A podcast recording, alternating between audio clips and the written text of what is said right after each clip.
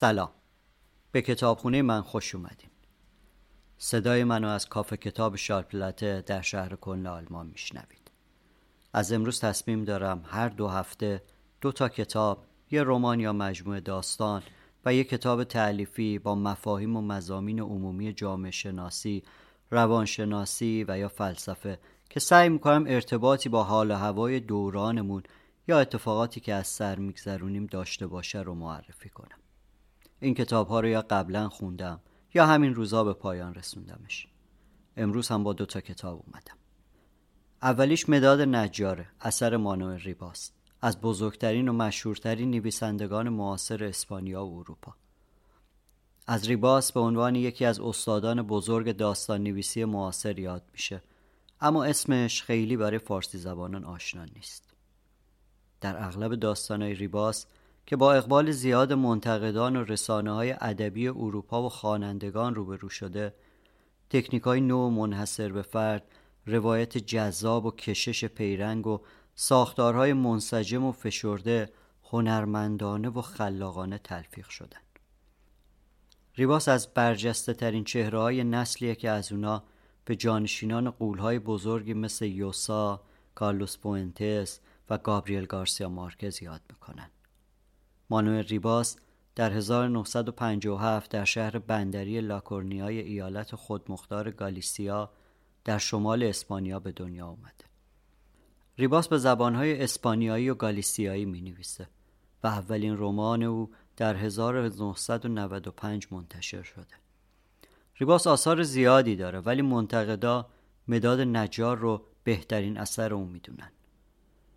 یه رمان چند صدایی از نگاه و از زبان چند راوی و در زبانهای متفاوت روایت میشه و روایت ها مثل دایره های تو در توی متحد المرکز در زمان غیر خطی و با گذر مدام از حال به گذشته و گذشته به حال شهر داده میشه.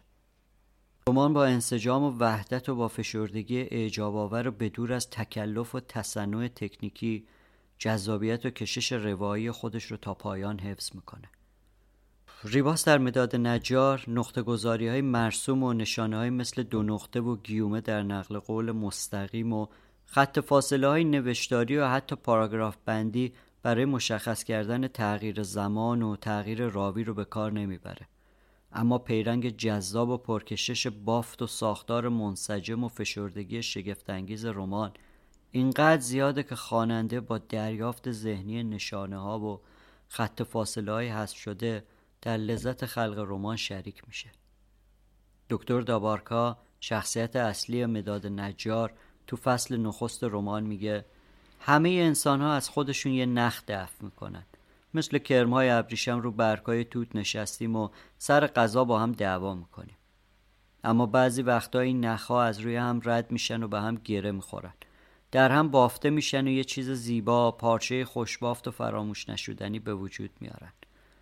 ریباس همین تکنیک و در خلق رمان مداد نجار هم به کار گرفته. بین روایت های اربال نگهبان سابق زندان دکتر دابارکا فعال سیاسی پیر سوسا خبرنگار روزنامه و گفتگوهای درونی اربال با نقاش درگذشته و بین زمانهای گوناگون و تغییر کننده حوادث و روایت ها خط تمایز فاحشی تعبیه نشده. اما روایت های مختلف مثل همون نخهایی که کرمهای ابریشم خلق می‌کنن به هم گره می‌خوره و رومانی درخشان و فراموش نشدنی رو خلق می‌کنه. نصر مداد نجار تلفیقی هنرمندانه از زبان روایی ساده و گاه هنرمندانه با زبانی شاعرانه که متناسب واقعیت داستانی و زرباهنگ داستان رنگ می‌گیره.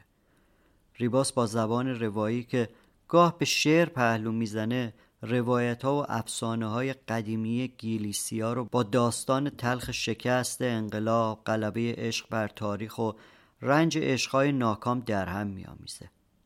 افسانه های گلیسیایی علت بیماری های انسان رو بیماری های سایه های اونها و نوشداروش و باز به هم پیوستن سایه و انسان به یاری زمان و خاطره می‌دونه. و رمان مداد نجار درمان بیماری آدمی رو به یاری نوشداروی افسانه های گلیسیایی جستجو می‌کنه پس زمینه مکانی اغلب رمان های ریباس نه شهرهای بزرگ اروپا که مناطق حاشیه‌ای این قاره است اما ریباس واقعیت داستانی رمان‌های خودش رو با عواطف و احساسات، موقعیت‌ها و مسائل بشری پیوند زده و داستان گوشه ای از جهان ما را به تاریخ و بشریت گسترش میده. ریباس در مداد نجار زندگی، مبارزه، عشق و شکست یک روشنفکر انقلابی اسپانیایی رو در زمان جنگ داخلی اسپانیا که بین 1936 تا 1939 بود دوران دیکتاتوری فرانکو و دوران دموکراسی پس از اون در قالب پیرنگی پرکشش تصویر می‌کنه. شخصیت اصلی رمان در چالش با دیگر شخصیت های استخاندار، زنده و چندبودی رمان از جمله اربال ژاندارم شکل می‌گیره و ریباس در رمان خود با ایجاز اعجاب آور زندگی سیاسی اجتماعی و عاطفی شخصیت های رمانش و برخی از تاریخ اسپانیا و شکست انقلاب رو در این کشور تصویر می‌کنه. آرش سرکویی مترجم این کتابه. آرش در مقدمه کتاب نوشته متن اصلی این رمان به زبان گلیسیایی نوشته و منتشر شده. زبان گلیسیایی به رغم تشابهات فراوان با زبان اسپانیایی و یکی از چهار زبان رسمی کشور اسپانیاست زبان گلیسیایی به رغم تشابهات فراوانی که به زبان اسپانیایی داره زبانی مستقله و یکی از چهار زبان رسمی کشور اسپانیاست ریباس به زبان اسپانیایی هم مثل زبان مادری تسلط داره. من مداد نجار رو از ترجمه اسپانیایی اون که با نظارت ریباس و با همکاری اون ترجمه شده و با تطبیق با ترجمه آلمانی و انگلیسی به فارسی برگردوندم.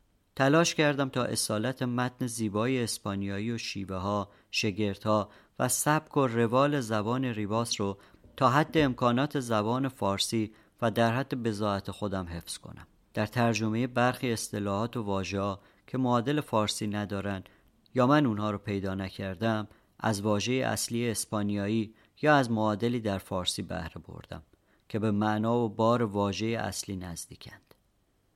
این گونه موارد رو در پاورقی توضیح دادم. اسم مکانها مثل اسم کافه ها و غیره رو ترجمه نکردم. مگه اینکه معنای نام این یا آن مکان در داستان نقشی با ایفا کنند. تاریخ پرتلاتوم اسپانیای قرن بیستم فضای اغلب رمان‌های ریباس رو تشکیل میده.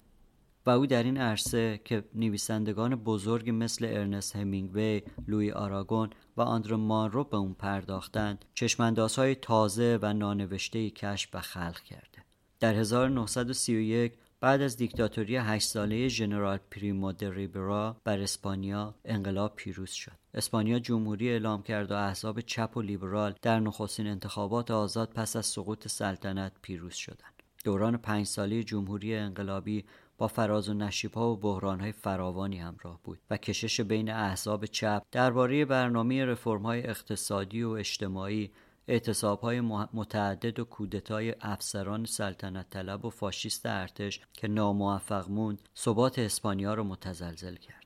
در انتخابات 1933 احزاب محافظه کار و میانه رو پیروز شده بودند. در انتخابات 1933 احزاب محافظه کار و میانه رو پیروز شده دولت جدید رو تشکیل دادند و چند شورش و اعتصاب سراسری نیروهای چپ رو به یاری نظامی ها و فالانش ها سرکوب کردند. ائتلاف احزاب چپ متشکل از سوسیالیست ها، کمونیست ها، آنارشیست ها، لیبرال ها و سندیکاهای کارگری با نام جبهه خلق در انتخابات پارلمانی 1936 در برابر جبهه ملی که ائتلاف سلطنت طلبان، حزب مالکان و احزاب مسیح بود پیروز شد و اکثریت مجلس رو تشکیل داد. اما ژنرال فرانکو فرمانده لژیون مراکش ارتش اسپانیا به یاری دو ژنرال دیگه دست به کودتای نظامی زد و با حمله ارتش تحت فرمان او به خاک اسپانیا جنگ داخلی آغاز شد. نیروهای ژنرال فرانکو که از حمایت مالی و نظامی دولتهای فاشیستی ایتالیا و آلمان برخوردار بودند در سه سال جنگ داخلی که با خشونت زیاد همراه بود بر مقاومت نیروهای انقلاب چیره شدند و اسپانیا را اشغال کردند دولت استالین که در ماهای آغازین جنگ داخلی از جمهوری خان حمایت می‌کرد پس از عقد قرارداد صلح بین هیتلر و استالین از کمک به جمهوری خواهان سر باز زد و فرانکو که از یاری ارتش آلمان نازی برخوردار بود شهر بارسلون رو در ژانویه 1939 و شهرهای مادرید و والنسیا رو در مارس همون سال فتح و در اوایل آوریل 1939 پیروزی خود و برقراری استبداد فاشیستی رو اعلام کرد. حکومت استبدادی فرانکو تا زمان مرگ او یعنی 1979 ادامه داشت. پس از مرگ فرانکو دموکراسی دوباره به اسپانیا بازگشت و با بازگشت دموکراسی آزادی خواهانی مثل دکتر دابارکا قهرمان اصلی مداد نجار که رنج شکست و داغ سالها تبعید و زندان رو در سینه و بر چهره داشتن به کشور بازگشتند. خب دوستان عزیز این کتابی که دست منه چاپ دومشه که توسط نشر چشم منتشر شده. اسم کتاب مداد نجار نوشته مانوئل ریباس با ترجمه آرش سرکوهی. امیدوارم که این معرفی کتاب مفید بوده باشه. کتاب رو تهیه کنید و بخونید. کتاب بعدی که بهتون معرفی می‌کنم کتاب کافه اروپاست نوشته اسلاونکا دراکولیچ. تا قسمت بعدی. کتاب بخونیم و هوای هم دیگر رو داشته باشیم.